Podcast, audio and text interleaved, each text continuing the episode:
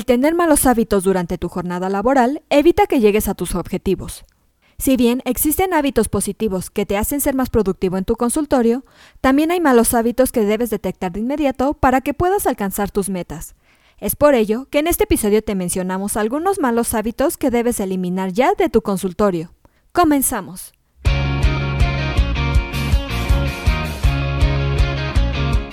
Asistencia Médico Legal, su empresa de responsabilidad profesional médica, en la cual te damos tips y consejos que te ayudarán a destacarte en el sector salud y evitar cualquier contratiempo con tus pacientes durante el desarrollo de tu profesión. A continuación, te presentamos los cuatro malos hábitos más comunes que debes evitar cometer tú o tus colegas para aumentar la productividad en consultorio y asegurar el bienestar de tus pacientes. En primer lugar, debes evitar revisar tu correo una y otra vez. ¿Revisas tu correo más de 15 veces al día? Esto es señal de que podrías estar revisándolo demasiado. De acuerdo con varios expertos, el email es revisado en exceso por millones de personas cuando en realidad deberían estar haciendo algo de provecho en sus trabajos. Sabemos cuál es la importancia del correo electrónico, pero puede convertirse en una trampa que desvíe la atención de lo que realmente importa, así que esfuérzate por reducir el número de veces que revisas tu bandeja de entrada. Como segundo punto, evita consultar cada minuto tus redes sociales. Una gran cantidad de personas dedican mucho tiempo a las redes sociales, lo que reduce considerablemente la productividad.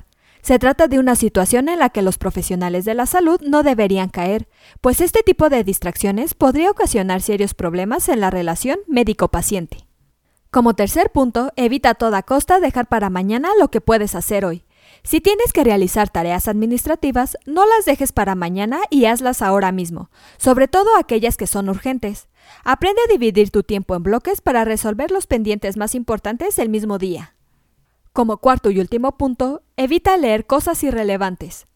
Muchas personas caen en el error de leer en Internet cosas que son irrelevantes en el momento. Si no tienes muchas cosas que hacer en el consultorio, da preferencia a los blogs o páginas web con información relacionada a tu especialidad médica y asigna un momento en específico como la hora de la comida o en tu casa para leer otro tipo de temas. Si evitas este tipo de hábitos, estarás creando una mejor versión de ti mismo día a día y lograrás alcanzar los objetivos que siempre has deseado.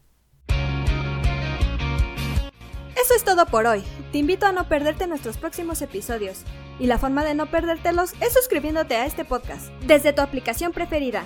Y si te ha gustado este episodio, compártelo en tus redes sociales, con lo cual estarás ayudando a otros colegas a mejorar dentro de su consultorio o clínica y estarás ayudando a llegar a más personas. Si gustas dejarnos algún comentario o valoración en cualquiera de nuestras plataformas, te estaré muy agradecida, ya que sabré que estás ahí. De igual manera, te invito a que visites nuestra página en www.asistenciamedicolegal.com, así como nuestras redes sociales que son Facebook, Instagram y Twitter.